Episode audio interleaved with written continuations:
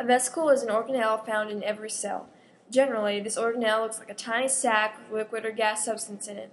There are many different molecules that make up vesicles, and they are formed on the Golgi apparatus. The function of the vesicle is to store, digest, and transport waste. Vesicles can be found in any environment of the cell. There are a few types of vesicles in different cells vacuoles, lysosomes, and peroxisomes.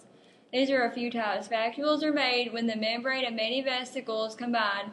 Lysosomes have enzymes that break down cells and digest the cell products.